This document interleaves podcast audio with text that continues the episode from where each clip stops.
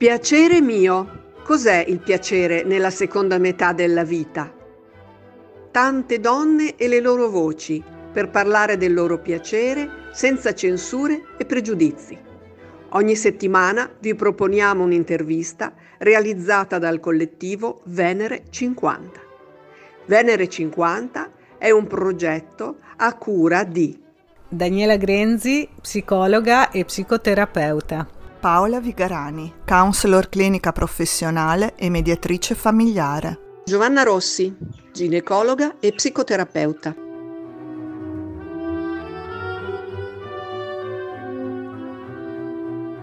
Care amiche di Venere 50, eccoci qua per incontrare un'altra donna eccezionale, Piera Clò. Piera è una mm, donna laureata in eh, lettere moderne, è stata insegnante, poi ha avuto una lunga esperienza di eh, vita in casa per l'accudimento di un figlio che presenta delle problematiche di disabilità e quindi la dedizione a lui le ha richiesto eh, tanto tempo e tanta cura. Dopodiché è cominciata questa fase di una maggiore libertà. A questo punto Piera ti chiedo, Oggi qual è la tua idea di piacere? Ricambio il saluto corale e prima di risponderti ringrazio per questa bellissima opportunità di intervista, di ascolto. Ecco, essere ascoltati poi su un argomento così fondante come quello del piacere è veramente gratificante. Cosa è per me in questa fase della vita il piacere? Beh, mm, il piacere è qualcosa che vivifica sostanzialmente, che ti dà slancio vitale, che ti fa alzare la mattina, che ti dà delle prospettive e che diverte. Per cui, al di là degli aspetti più importanti della propria esistenza, quello degli affetti, di ciò che costituisce le fondamenta della nostra vita, il piacere è come è come sono come le suppellettili in una casa, se ne può fare anche a meno, ma se ci sono la casa è personalizzata, è gratificante, è confortevole. Ecco, il piacere è tutto ciò che ti dà queste sensazioni. Ultimo ti dico che il piacere dovrebbe essere un diritto. Allora Piera, proprio sulla base di quello che ci dici, oggi, in questo nostro oggi, qual è la fonte del piacere attuale per te? Secondo me la fonte odierna del piacere di questa, in questa bellissima seconda fase della vita, bellissima, ce lo dobbiamo rendere bella noi, eh, perché tante cose le abbiamo lasciate strada, strada facendo, è tirare fuori da dentro noi stesse tutte le capacità, le potenzialità, la creatività che in una vita di dovere, di fare, di correre, di obblighi abbiamo sepolto. Se uno pian piano scava, è come lasciare eruttare un vulcano. È una cosa meravigliosa perché uno assiste a uno scintillio incredibile. Tutte noi abbiamo dentro delle cose bellissime. Personalmente io ho riscoperto delle capacità che ho sempre saputo ma ho lasciato lì latenti.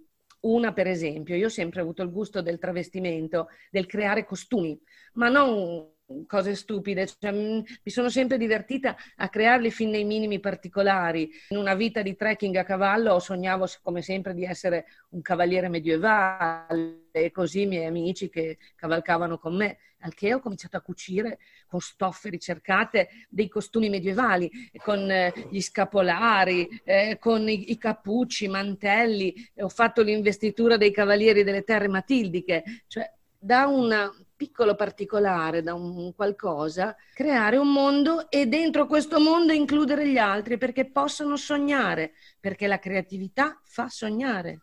Un altro input l'ho avuto entrando dentro al mondo letterario di Jane Austen, per esempio, e lì mi sono inventata, mi sono scoperta capace di creare dei cappelli antichi Secondo me dentro avevo una modista, ho cominciato a cucire, a fare cappelli che non sapevo neanche che potessero esistere. E ho ascoltato questa creatività che era dentro di me come fosse una forma di meditazione.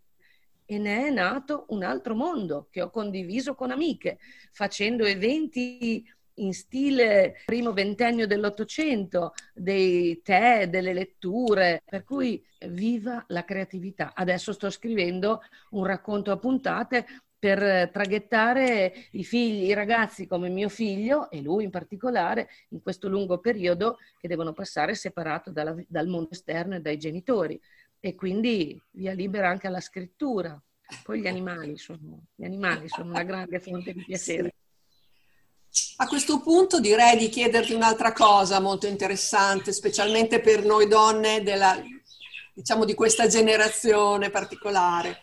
Eh, siamo state cresciute con un, una, un'idea, diciamo, del dovere eh, molto forte, molto precisa e quindi è difficile per molte donne separare l'idea del provare piacere, fare qualcosa per se stessi dal senso di colpa.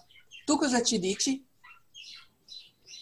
Dico che condivido assolutamente questa riflessione che hai fatto e che l'ho vissuta sulla mia pelle fin da piccola, perché respirando l'atteggiamento della mia casa dal, dal punto di vista femminile, della mamma, della nonna, l'idea era quella che il dovere innanzitutto è che concedersi spazio per eh, le cose che piacciono individualmente, peculiarmente a ciascuno di noi, era una perdita di tempo assolutamente da evitare o comunque da contenere al massimo. Anche mia mamma, che era farmacista, io ho sempre visto più o meno sepolti, ma espressi poi nella seconda parte della vita, tutti questi talenti di creatività.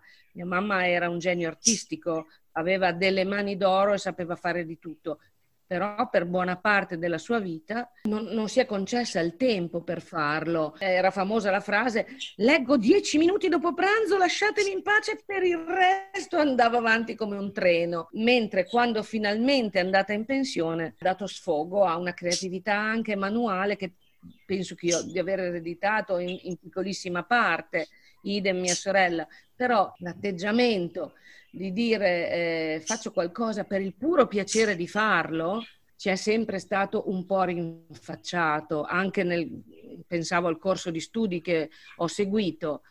Beh, allora mi piaceva perché sono sempre stata portata per le materie umanistiche, ho fatto il liceo classico, poi ho fatto l'università, però adesso quando, come vi ho detto, mi sono messa a creare queste rievocazioni di epoca Regency, mi sono imbattuta in ragazze che ho vestito con i miei costumi, se al tempo dell'università io avessi saputo che esistevano delle facoltà di questo tipo, se avessi potuto accedere rinunciando a una forma di lavoro tradizionale come quello dell'insegnante, ecco, magari mi si sarebbe aperto un mondo, magari no, però avrei potuto realizzare qualcosa di diverso nella mia vita.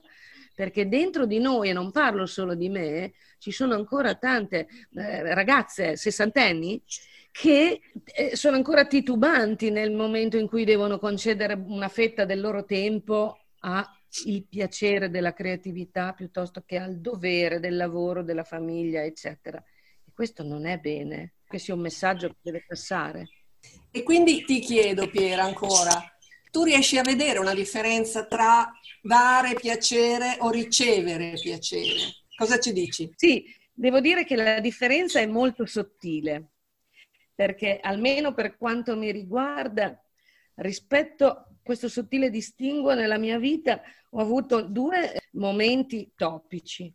Uno riguarda la scelta di adozione che ho fatto nella, da giovane, adottando un figlio e poi si è rivelato essere un figlio con problemi e quindi mi ha cambiato radicalmente la vita. Mi sono sentita dire volevi la bicicletta, adesso pedala. Pensate com'è grave la percezione che ha il prossimo di quello che per te è piacere o è sentimento o, o è altruismo o, o, viene percepito addirittura come egoismo. Cioè, ehm, è paradossale, ecco, il desiderio di dare agli altri come può essere frainteso, perché si tratta di un atteggiamento decisamente più profondo e più responsabile. Questo per le cose grandi, perché volere un figlio coscientemente non è certo egoismo, secondo me, anche perché un figlio è un impegno a vita. Ecco, Detto questo, per una cosa così seria e, e radicale come può essere una decisione di maternità o di paternità,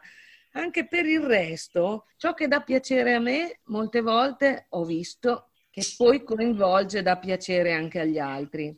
Dipende molto dalla mm, percezione, dalla soggettività della persona con cui interloquisci o con cui ti metti a giocare. Ecco, anche il gioco è una cosa che dà un estremo piacere. Eh, gioco, gioco a tutti i livelli, eh? Dico, penso, ne, ne, prendo una, ultimamente ci siamo messi a creare delle psicocene. È un gioco, me lo sono immesso in testa io e ho coinvolto, volenti o nolenti, gli amici grandi di sempre che poi alla fine si stanno divertendo come più di me. Ecco, quindi è molto sfumato questo distinguo. Poi ci sarà sempre chi coglie e scorre insieme a noi. Benissimo, Piera, è stata molto interessante questa chiacchierata. Adesso ti faccio l'ultima domanda, mm-hmm. che è una domanda che secondo me ti piacerà molto, visto i tuoi interessi e vista la tua fantasia, no?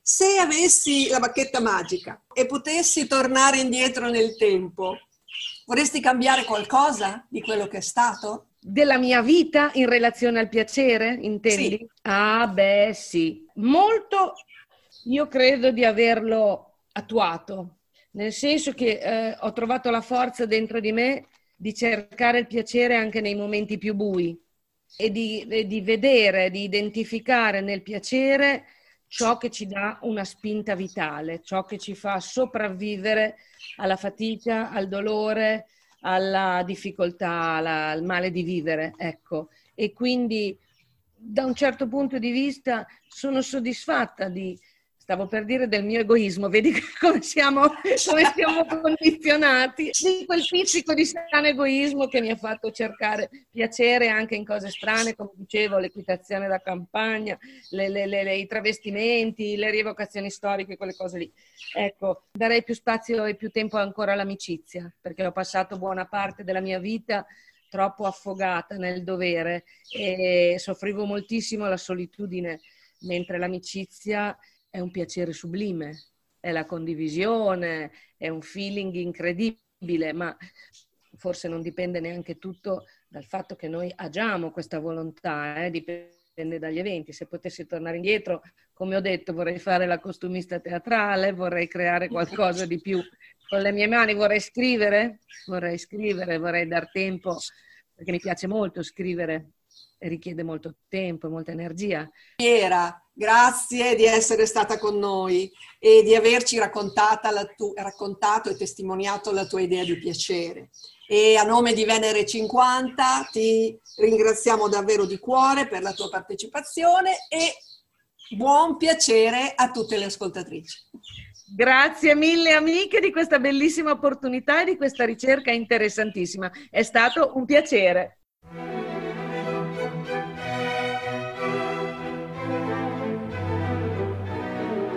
Avete ascoltato Piacere mio, tante donne e le loro voci, per parlare del loro piacere senza censure e pregiudizi.